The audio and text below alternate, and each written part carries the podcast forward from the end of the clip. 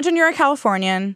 You are going about your life and day as normal, and you start noticing that the weather has changed. It's gotten windier, drier, what we call a red flag warning in California, where we know that the conditions are really ripe for wildfire.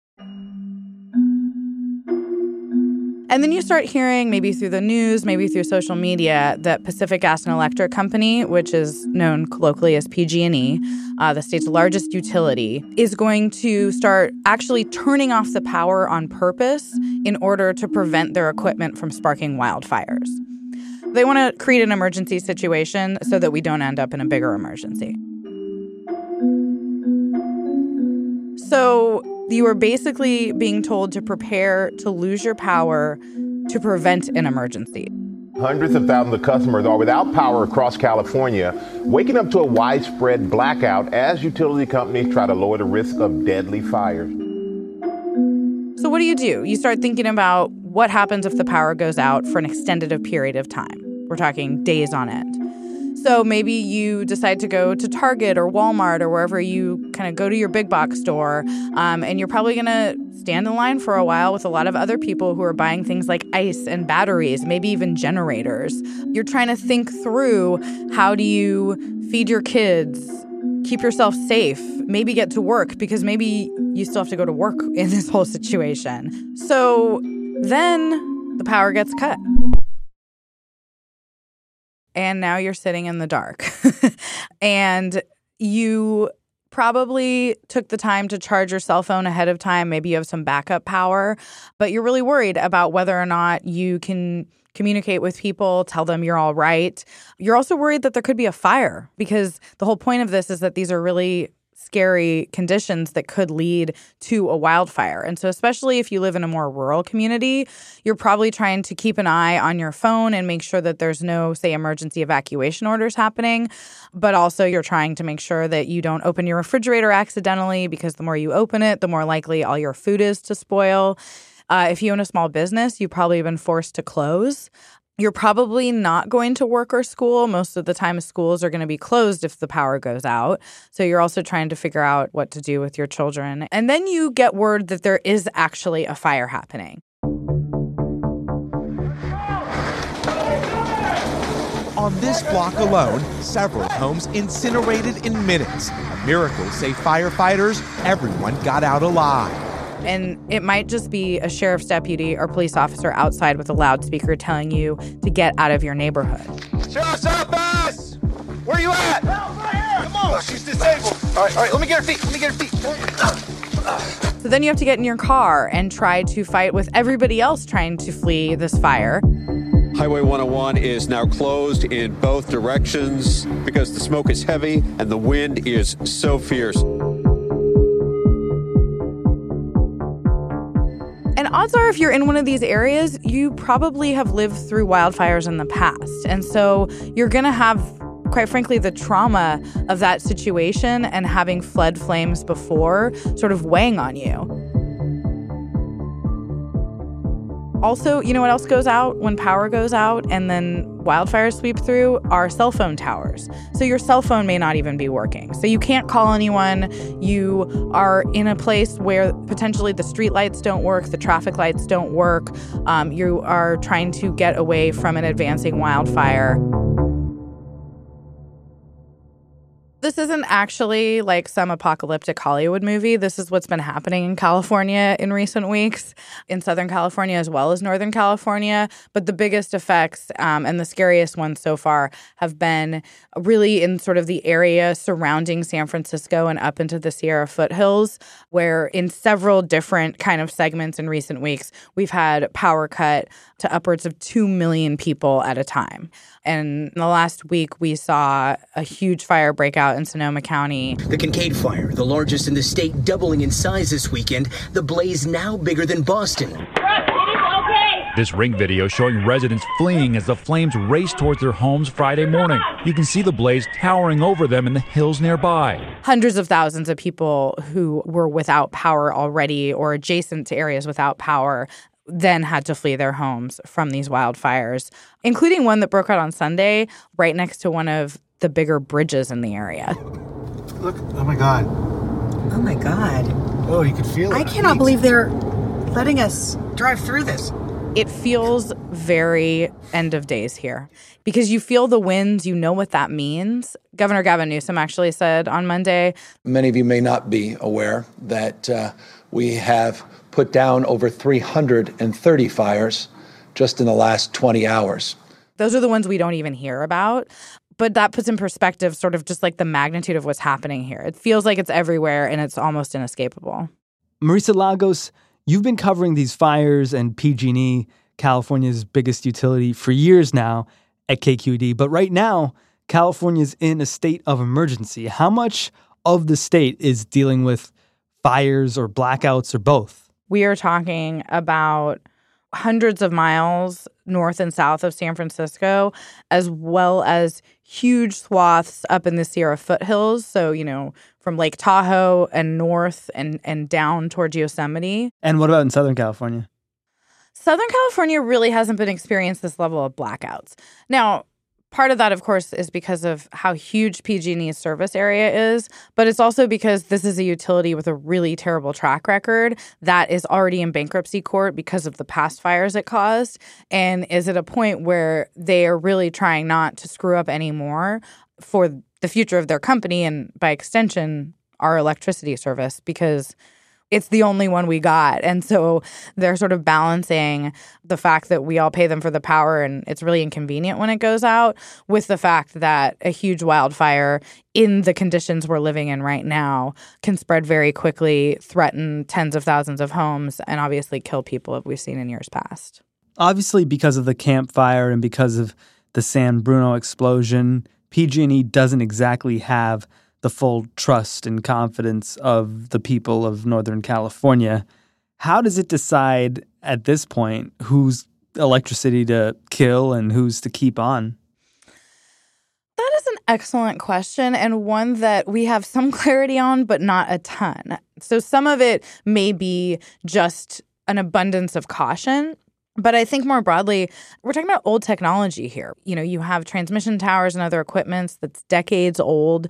Most of it is not undergrounded, it's all hanging out there. And that's the problem. When the wind kicks up, if it takes down the lines, they spark fires. And so, even with these shutoffs, it's possible that PG&E may have caused the big fire now burning, the Kincade fire in Sonoma County. They've also admitted that their equipment probably caused a couple of other minor fires in the East Bay this weekend.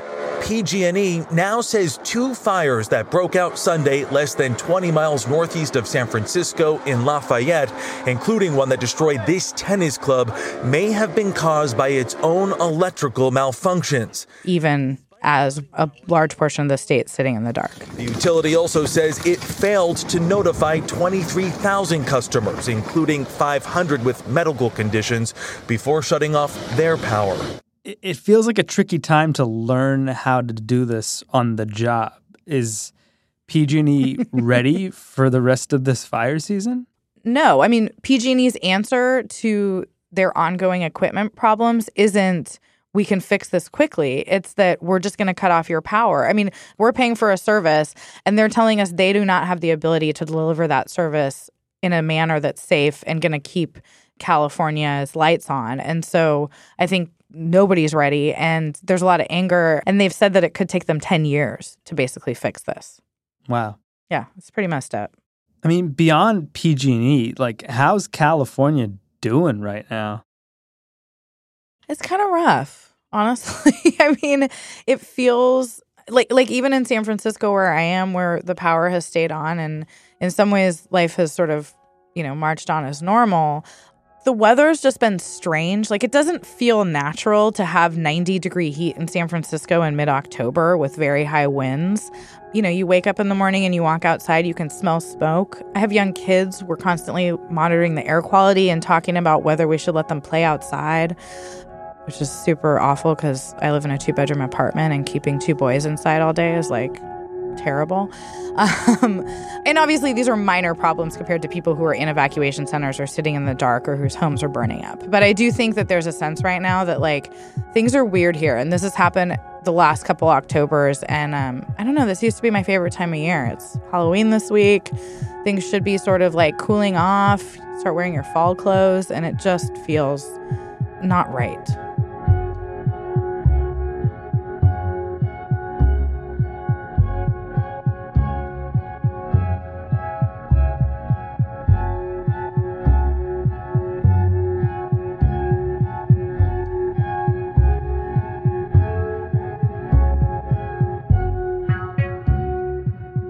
My name's Abrahm Lustgarten. I live uh, in Marin County, just north of San Francisco, and we're into our second blackout. So uh, my kids are home from preschool, which is closed, and we've been without power for four days now. Refrigerator is not working. Our heat does not work. We can't use uh, cell phones or access data lines to connect to the internet and we are primed for evacuation at any moment should there be a, a, fire in our very vulnerable area. So the vehicle is packed with spare water and emergency kits and face masks and headlamps and uh, you know all sorts of, of emergency gear. So we're ready to go. It's an intense, uh, almost apocalyptic kind of feeling not only is there an enormous fire about 40 miles north of us, the Kincade Fire in Sonoma, but just this sort of feeling of foreboding, waiting for the other shoe to drop, like a disaster is imminent, but but no one can quite say, you know, when. Uh, at the same time, the power shutoffs have made life incredibly inconvenient. It's not, not a big deal to go without power for a short period of time, but you go days and days on end and you realize all the intricate ways in which your daily routine and necessities are interconnected with, with the power grid. Abrahm, you are an environmental reporter for ProPublica, and you wrote about this experience you've been having in Marin County, just north of San Francisco, for ProPublica. And you actually argued that despite this state of emergency that California is in, despite this inconvenience and this sort of frenzy that your family's experiencing, that these power outages can be a good thing. How so? Well, this is a little bit of a search for a silver lining, but the intensity of this experience has really begun to awaken people to the reality of the climate changes that are taking place and that are going to be taking place, you know, with ever increasing severity in California and across the country. And you know, there's a sense in which the blackouts they make that obvious for whom it's not already obvious. You can't deny that something is happening when the power shuts off in your community. Um, you know, Northern California, the San Francisco Bay Area, it's a wealthy area, it's comfortable people, and this kind of disruption, you know, it puts the issue right, you know, front and center. It's it's difficult to avoid. It seems like California is getting hit harder by these climate change related weather events right now than the rest of the country. Is that the reality, or is it just that fire makes for much more striking an image than than water. You know, the fires are a particularly violent and disruptive image. Um, I think they capture the imagination of, of people watching it from afar. But if you take a step back, you can start to see these sorts of dramatic changes in lots of places. When we had the, the Midwest floods last year, the extraordinary and unprecedented way that rainfall has, you know, hit Houston, not only in Hurricane Harvey, but in storms since then, which, you know, defies the record of, of your average hurricane. The way that temperature is simply increasing across the country, or wildfires that we've seen in places like Tennessee and the, across the southeast. There was a study that came out last week about how American infrastructure and bridges will begin to collapse because the heat changes will affect the expansion joist. So the signals out there, you know, if you listen and you start tuning into it, you start to see these dramatic changes across the country. California has been particularly vulnerable because it's been hotter than usual. That has made it particularly vulnerable to burning at the same time that these winds that come every year have, have also intensified. It's sort of a perfect storm, but it's, I think, emblematic of the kind of changes that, that you can see happening in a lot of different places.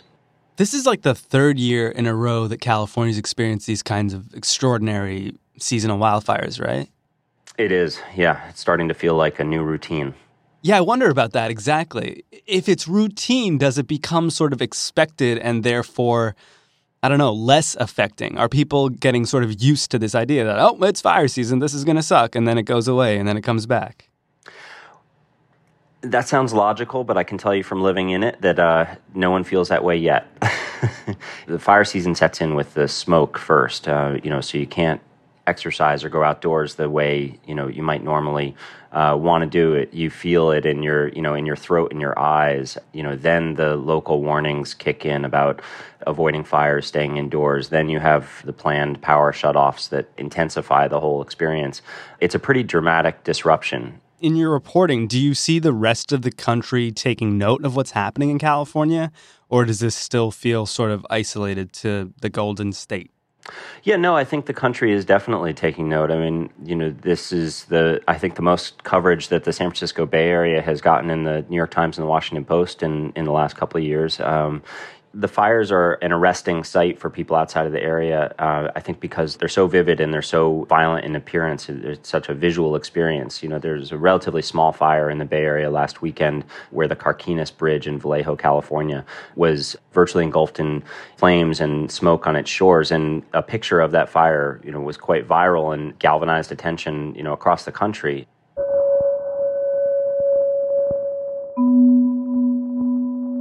There is this perception that it's somehow a unique or disastrous thing, you know, that is only about California.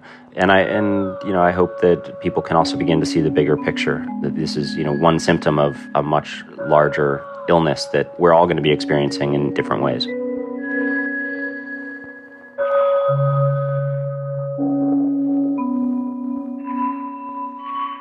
Abrahm Lustgarten is an environmental reporter. You can read his work at ProPublica. Marisa Lagos, who you heard from earlier in the show, co hosts the Political Breakdown podcast at KQED in San Francisco. I'm Sean Rameswaram, and I host Today Explained.